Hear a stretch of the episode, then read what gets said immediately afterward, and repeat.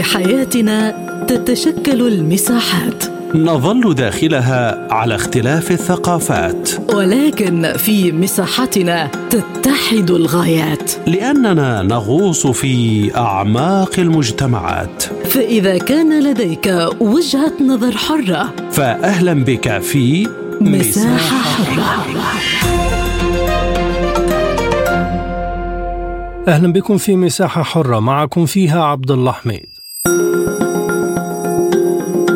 توصلت روسيا وتركيا إلى اتفاق مبدئي بشأن توريد مليون طن من الحبوب والبدء في دراسة التفاصيل الفنية قريبا. نائب وزير الخارجية الروسي ألكسندر غروشكو أكد أنه تم التوصل إلى الاتفاقات الأساسية متوقعا الدخول في اتصالات عمل مع جميع الأطراف لوضع الجوانب الفنية لخطة الإمدادات. وتبحث الأطراف عددا من القضايا تتمحور في الخدمات اللوجستية والمالية. الإنسانية والطرق والدول المقصودة والكميات. يأتي هذا بعد لقاء جمع الرئيس فلاديمير بوتين مع نظيره التركي رجب طيب أردوغان في مدينة سوتشي وناقش الرئيسان فيه وضع صفقة الحبوب وملفات أخرى. وقال بوتين إن روسيا ستكون مستعدة لإحياء اتفاق الحبوب وستفعل ذلك بمجرد الوفاء بجميع الاتفاقيات السابقة. فأي مصير ينتظره اتفاق الحبوب؟ وما هي مآلات الشروط الروسية الروسية وكيف تستقبلها الأطراف الغربية والوسطاء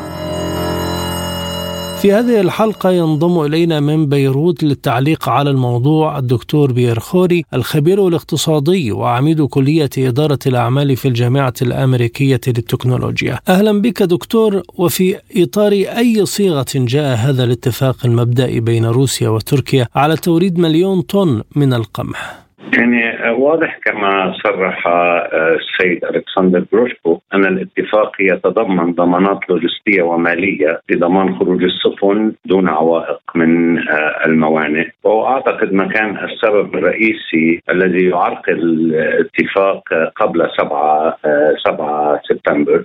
لكن كما تعلم روسيا لا زالت تنتظر موافقة جميع الأطراف المعنية. أيضا التجربة السابقة بين روسيا وتركيا في هذا المجال قد شابه بعض العيوب المعروفة والذي حاول الاجتماع في سوتشي ان أن يجد حلا لها. طبعا الصفقة الأصلية كانت قد انهارت بعد أن اتهمت الأمم المتحدة روسيا ببعض الاتهامات لكن الآن أعتقد أن هناك أرضية ربما تكون أصلب بناء على التجارب السابقة بما سيساعد بشكل خاص على تخفيف أزمة الغذاء خاصة أن روسيا وأوكرانيا هما من اكبر مصدري الحبوب في العالم. على ماذا ترتكز هذه الأرضية التي أشرتم إليها بين الأمم المتحدة والأطراف الأخرى؟ على هذه المرة يجب أن ترتكز على الثقة بين الجانبين وعلى موافقة أوكرانيا وعلى موافقة الأمم المتحدة الأطراف الأربعة المعنية باتفاق تصدير الحبوب. الآن أوكرانيا بحاجة لذلك فيما مضى حاولوا تحميل روسيا مسؤولية انهيار الاتفاق السابق لكن روسيا أيضا لديها هواجسها بما خص هذا النوع من الصفقات هم دائما يقولون أن روسيا عليها احترام الممرات الآمنة التي تسمح لخروج السفن من الموانئ الأوكرانية، روسيا لديها مخاوف ذات طابع أمني بالنسبة لتأمين هذه الممرات الآمنة، ولكن أنا أعتقد أن الارتكاز الأساسي هو حاجة الاقتصاد العالمي اليوم لتخفيض سعر الغذاء. وما لم يتم تأمين هذا الممر، ما لم تسهل أوكرانيا والغرب تأمين هذا الممر ربما يكون العالم كله في ورطة المشكلة اليوم بالنسبة للأسعار الحبوب ليست موجودة في روسيا كون روسيا منتج منتج رئيسي ولديها فائض عرض للمواد الغذائية الأساسية. دكتور بير ما فائدة الاتفاق على توريد هذه الكمية من الحبوب ومن المستفيد منها؟ بالواقع أنا أنظر إلى الأمور بمعيار الاقتصاد الكلي العالمي ال international أو global macroeconomics إن زيادة المعروض في الأسواق العالمية سوف يؤدي إلى تخفيض أسعار الحبوب العالمية. وهذا إذا كان في مصلحة الاقتصاد العالمي فهو في النهاية في مصلحة كل موازين المدفوعات في العالم. اليوم دعنا ننظر إلى موازين المدفوعات يعني باستثناء دول الفائض التاريخية مثل دول آه، المنتجة للنفط في الخليج والصين، لدينا مشكلة اليوم في كل موازين المدفوعات في العالم مدفوعة بارتفاع أسعار الفوائد على خدمة الدين وارتفاع أسعار النفط وارتفاع أسعار الحبوب، كل ذلك يدفع لزيادة المشكلات في موازين آه، مدفوعات آه، العالم. ربما يساهم هذه الكمية يعني نحن نتحدث هنا عن توريد مليون طن من الحبوب ربما يساهم ذلك في وقف الانحدار الذي يشهده الاقتصاد العالمي بسبب اختناق أزمات الدين، زيادة التضخم التي تؤدي إلى ارتفاع أسعار الفائدة والسيف المزدوج المتمثل بارتفاع أسعار النفط وارتفاع أسعار الحبوب. ما محددات العمل بصفقة الحبوب التي انتهى أجلها برأيك؟ يجب أن يكون اليوم أن نستفيد من التجارب السابقة. أين حصل معنا المشاكل التي أدت إلى انتهاء الاتفاق السابق؟ ولماذا لم يتم تجديده اوتوماتيكيا؟ أنا قلت لك يعني هناك محاولة لتحميل روسيا مسؤولية ذلك لكن أنا أفهم أن روسيا بحاجة إلى ضمانات مثلما مثلما العالم بحاجة إلى هذه الضمانات. الضمانات الروسية تتعلق أساسا باللوجستية بمعنى آخر يعني أن أن تكون هذه الممرات مؤمنة للحبوب فقط وليس تحت غطاء الحبوب أن يكون هناك محاولة لتعديل ميزان القوى من خلال ما يمر في البحر.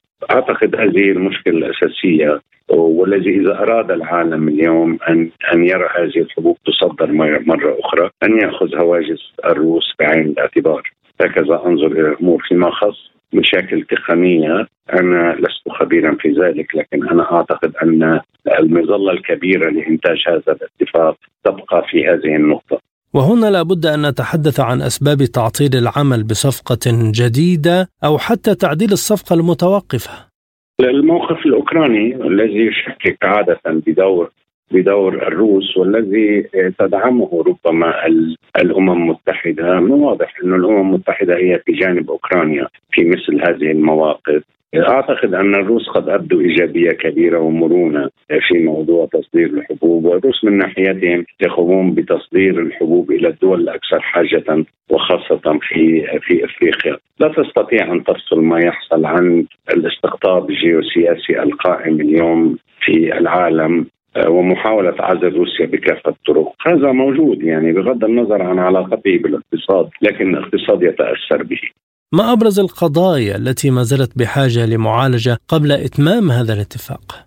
الضمانات اللوجستية والمالية أن يلتزم أن تلتزم كل كل الأطراف بمضمون الاتفاق وخاصة في الأبعاد اللوجستية والمالية لخروج ضمان خروج السفن من الموانئ الأوكرانية. وثانيا بعيدا عن التقنية هناك السياسة أنا لا أعرف اليوم كيف ستتحرك اوكرانيا تجاه هذا هذا الاتفاق. رغم حاجتها الماسة للعملة الصعبة التي ستأتي من من خلفها أعتقد أنه إذا عزلنا سيدي الأبعاد الجيوسياسية عن هذا الاتفاق قد يصبح من الأسهل كثيرا يعني أن نرى إعادة تدفق الحبوب إلى إلى مختلف بلدان العالم. روسيا ستحترم الممرات الآمنة بناء لهذا الاتفاق مع مع الأتراك وأعتقد هذا هو جوهر الأمور.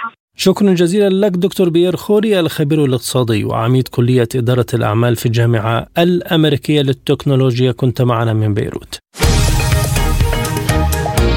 عالم سبوتنيك يغطي جميع الأحداث السياسية والاقتصادية والرياضية حول العالم. على مدار ساعة تتابعون عالم سبوتنيك مع أهم خبراء التحليل السياسي والاقتصادي. نقترب معكم في متابعة دقيقة من القضايا السياسية والاقتصادية. كما نستعرض أهم الأخبار الرياضية والفنية والبيئية. انتظروا عالم سبوتنيك أيام الجمعة والسبت والأحد من كل أسبوع. أنضم إلينا من إسطنبول السيد أحمد ذكر الله الخبير الاقتصادي. أهلا بك سيد الكريم. لأين تتجه اذا كميات القمح المتفق عليها بين روسيا وتركيا؟ أنا في اعتقادي أن هناك عقود مبرمة بالفعل بين والعديد من الدول الأخرى. وبالتالي فإن اتفاق ما ما بين روسيا وتركيا كالذي حدث في الزيارة الأخيرة للرئيس أردوغان إلى روسيا يمكن أن يحلحل بعض بعض الأمر أو بعض الكميات التي يمكن أن تخرج من الموانئ الأوكرانية بعد الإذن الروسي لها وبالتالي ستتجه هذه الكميات إلى الدول التي تم التعاقد عليها في آونة سابقة لإتمام هذه التعاقدات. بشكل بشكل مباشر روسيا قد تعهدت أيضا في مرات سابقة بأنها يمكن إيصال بعض من القمح الروسي وأيضا جزء من القمح الأوكراني إلى بعض الدول الإفريقية الفقيرة المستوردة للقمح والتي يمكن أن يحدث لها ضرر كبير إذا ما تم إيقاف نهائي لشحن القمح الأوكراني إلى الدول المختلفة. وبالتالي أيضا يمكن أن نرى في الفترة القادمة اتفاق تركي مع روسيا بشأن ما يمكن أن نسميه الدول الأولى بالرعاية. يعني في البداية يمكن أن يسدد هذا القمح إلى الدول المتعاقد عليه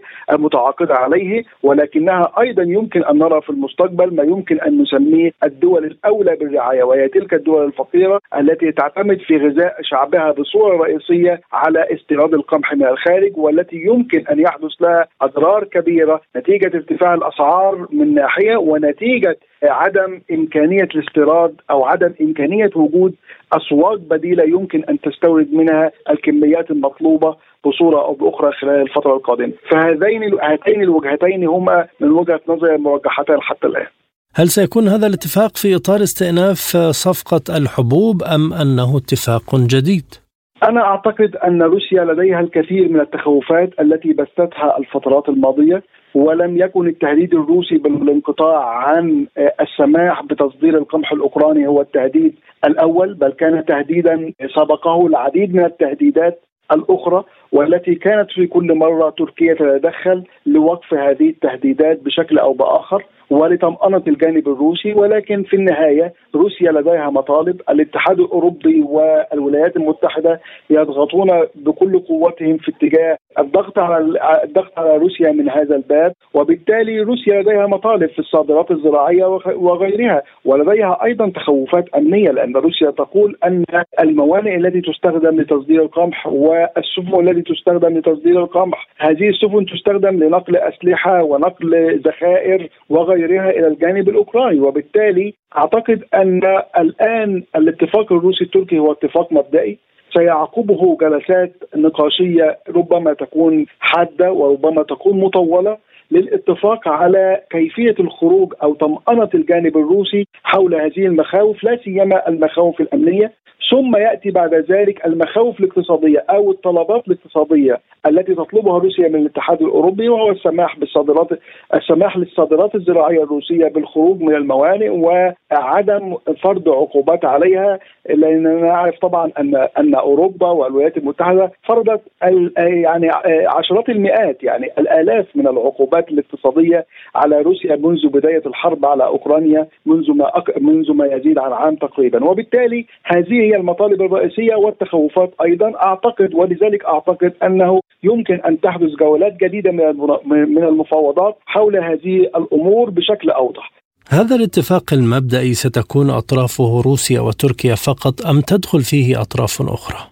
أنا أعتقد أنه ربما تدخل فيها أطراف أخرى لأن هناك دول متضررة لها علاقات قوية مع الجانب الروسي وأنا أعتقد أن مصر أقصد مصر بالتحديد لأن مصر مستورد كبير جدا من القمح لديها عجز تقريبا يقارب 55% من الإنتاج المحلي لا يكفي إلا 45% وبالتالي هي تستورد حوالي 55% من الخارج وتعتمد بشكل رئيسي على القمح الروسي والقمح الأوكراني الرخيص. وبالتالي فإن مصر لها منفعة هي الأخرى. فيمكن أنا من وجهة نظري يمكن أن تضغط ولو من بعيد وليس على طاولة مباشرة المفاوضات تجمع تركيا وروسيا وهكذا وإنما يمكن من بعيد أن تضغط أطراف لها مصالح. مثل ودول ذات علاقات جيدة مع الطرف الروسي مثل مصر أو بعض الدول الإفريقية الأخرى وبالتالي يمكن أن تحدث نوع ما من أنواع حلحله مثل هذه الأمور نتيجة تدخل أطراف إقليمية بشكل أو إقليمية أو عالمية بشكل أو أو بآخر خاصة تلك التي تمتلك علاقات جيدة مع الجانب الروسي.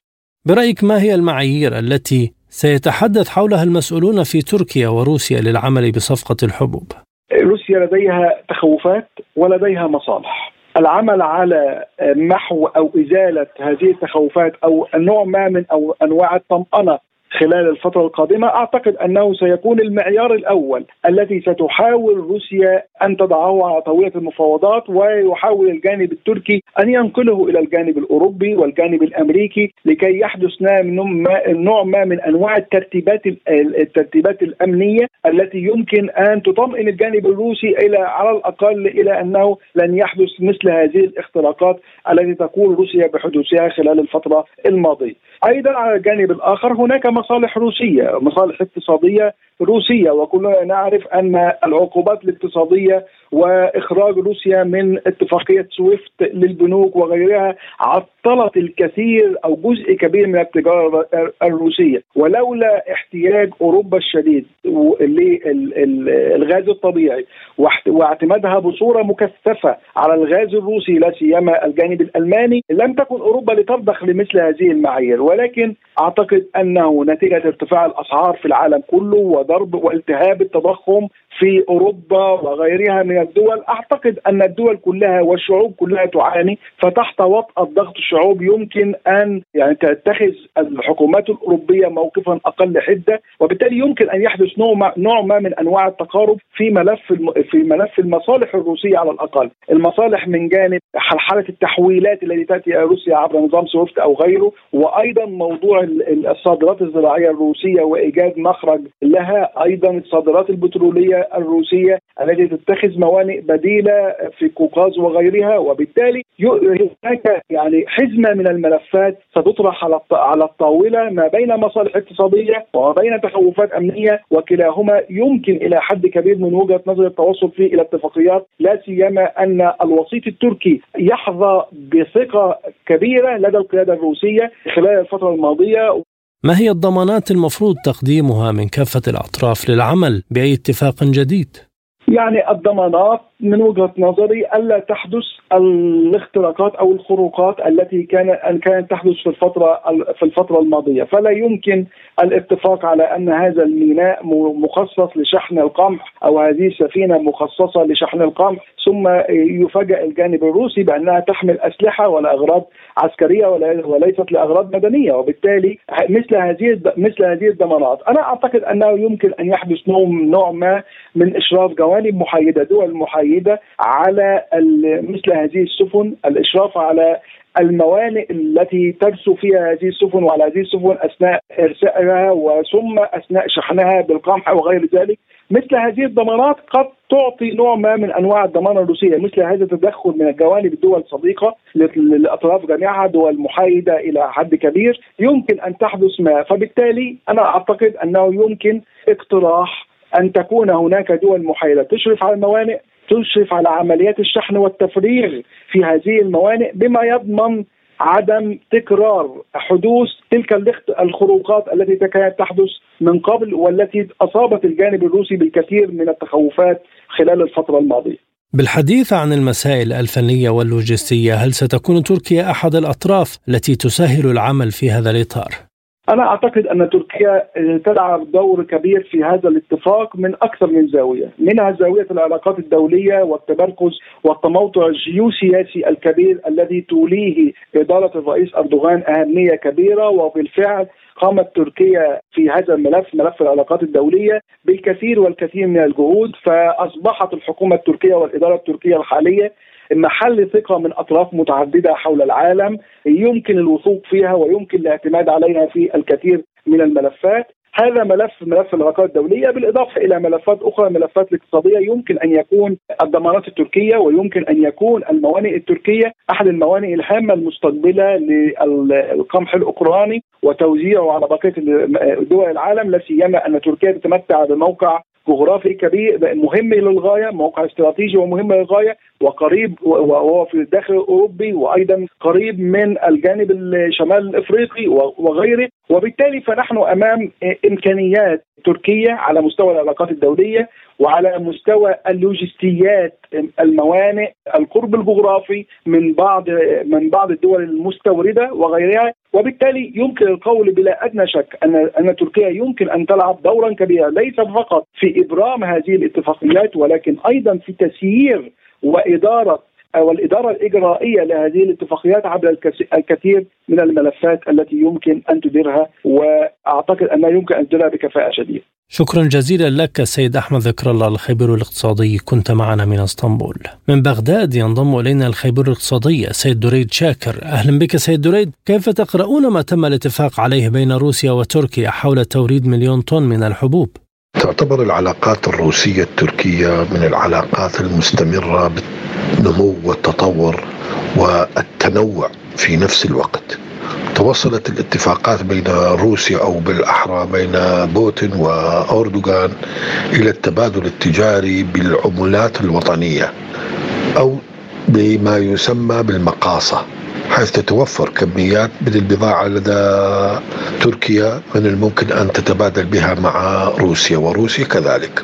أكيد الغلبة تكون لروسيا باعتبارها من الاقتصاديات العالمية الكبيرة لكن في تنامي مستمر وبإصرار ورغم كل التحديات التي قامت من قبل أو أقيمت من قبل الغرب على تحديد هذه العلاقة لكن تركيا عندما دخلت في الحلف الحلف الأوروبي أصبحت صاحبة قرار غير قابلة للعقوبة أو للضغط عليها. لهذا نرى أن زيارات رسمية على أعلى المستويات ومواقف رسمية على أعلى المستويات وتبادل على أعلى المستويات يعني الآن عن طريق تركيا راح يجهز الغاز إلى أوروبا. وهذا فتح طريق آخر للعقوبة على روسيا. أما بالنسبة للحبوب فأنا أعتقد هاي المليون طن تكون المرحلة الأولى لأن أقرب إلى أي سوق أفريقي أو عالمي هي تركيا من البحر الأسود.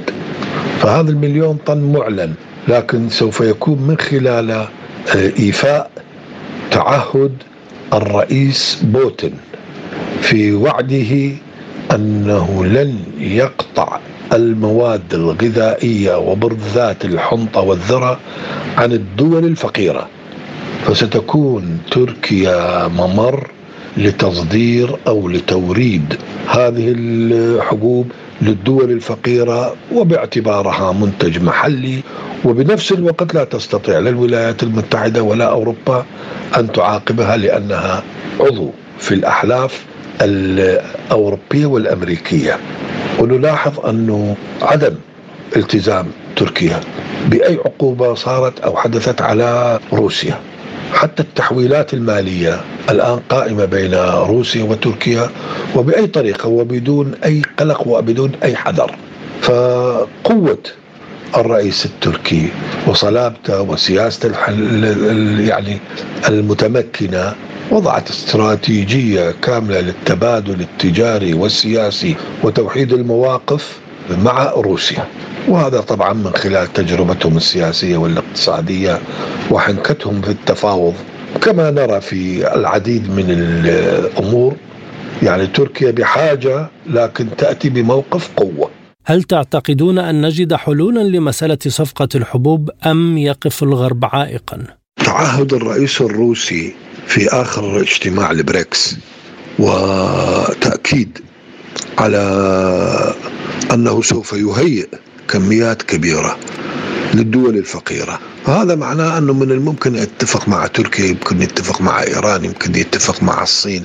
ويشحن وتصدر. الذيب الروسي ما يخاف عليه ولا يخاف منه لأن رجل سياسي ويعرف مصلحته. الحل الوحيد هو أن تتوفر في الأسواق العالمية الآن مضايقة مع أوكرانيا. حتى الرئيس الأوكراني الفنان المشهور يعني قال الاتفاق الاتفاق أو بنود الاتفاق الجديد مع روسيا أنا أعتبر في خصوص الحبوب أنا أعتبرها اتفاق إذعان. فهذه واحدة من الحروب أو وسيلة من الوسائل الحرب اللي مع أوكرانيا لتضييق عليها اقتصاديا أكثر. لكن العملية آه، تصدير الحبوب عن روسيا يلقى لها منافذ. فتأثيرها يكون يعني بتأثير سلبي لكن مو بحجم تأثيرات القطع. يعني راح تصير شوية أسعارها يمكن ترتفع لأن راح يكون هناك دول وليس شركات. راح تكون هناك دول وسيطة. يعني كل الدول اللي تتاجر معها تأخذ كميات وتبيعها سواء باتفاق مع روسيا أو بدون اتفاق. يعني إحنا إذا نستورد منها شنو الضير أن نأخذ أي كمية ونبيعها؟ ولو إحنا هالسنة استوردنا ما يقارب من 3 ملايين طن يعني مو مليون. 3 ملايين طن وصار عندنا. وارد سنوي هذه السنة مع ما أعلنوه من يعني إعلان خادع بأنه إنتاج محلي إلا إحنا استوردنا من مختلف دول العالم تقريبا 3 مليون طن. فصار عندنا استقرار وأمن غذائي بالنسبة للحنطة. أما تركيا فتأخذ يجوز 3 ملايين وتصدر. يعني ما أكو إشراف. ولا أكو مجال لعرقلة عملية تصدير الحبوب الروسية بشكل مباشر نعم لكن بشكل غير مباشر مفتوحة والعملية جدا اعتيادية بالنسبة لروسيا وللدول اللي تتفق معها إلى أي حد سيتم التوافق على المسائل الفنية بين روسيا وتركيا لتمرير صفقة الحبوب أو بدء صفقة جديدة؟ يجب أن تتوفر هناك أمور داخلية وسرية بين البلدين لغرض ترتيب عملية تصدير وإعادة تصدير الحبوب. لأن الكميات التي يمكن أن تصدرها روسيا أرقام كبيرة جدا وتحتاج إلى ترتيب داخلي مع دولة قوية. يعني من الممكن أن تفرض عقوبات إضافية على إيران أو على أي دولة من دول الشرق وحتى على الصين. أما تركيا لأنها عضو عضو بالأحلاف الأوروبية ومعاهم. فما يعني إما يطردوها من الأحلاف. فبهذه الحالة تحتاج إلى اتفاقات يعني سرية وهي اتفاقات تجارية غير معلنة بسندات شحن تركيا أو ليبية من الممكن لأن بس ليبيا ما عندها إنتاج. بس تصدر إلى ليبيا ومن ليبيا إلى دول أفريقيا. يعني هاي اتفاقات سرية اقتصادية آه، مدعومة. يعني إحنا نتذكر مثلا قالوا بال 57 هاي 1957 آه، قالوا هاي حنطة من الاتحاد السوفيتي لمصر بواخر كبيرة جدا. وصلت البحر الأبيض المتوسط تعرضت لها بواخر نووية أمريكية بعد نهاية الحرب مال ال 56 لتحرير قناة السويس. فجأة طلعت بواخر إلكترونية ناقل هذه يعني سفن إلكترونية أو نووية بالأحرى حماية لهاي بواخر الحنطة. فهاي اتفاقيات سرية من الممكن أن يدخل كلها بي بيها كل شيء لكن قانوني قانوني حيث لا يتم الاعتراض. يعني مثل ما يصير التهريب الآن للنفط الإيراني بشهادات منشأ من سلطنة عمان. وحتى النفط يخلط بنسب معينة حتى يلائم المواصفات اللي مال النفط الإيراني. وكذلك من آه، الأمارات. فهاي العملية ما تحتاج إلى تهريب لأن الدولتين قويتين بس تصدر شهادات منشأ رسمية تركية. راح نلاحظ أنه داخل التركي ما ينطون أرقام على الإنتاج السنوي لهم. أو يضخمون الإنتاج حتى يصدرون. هذا اللي ممكن أن يحدث. شكرا جزيلا لك سيد ريد شاكر الخبير الاقتصادي. كنت معنا من بغداد. كما نشكركم مستمعينا الكرام على طيب المتابعة. إلى اللقاء.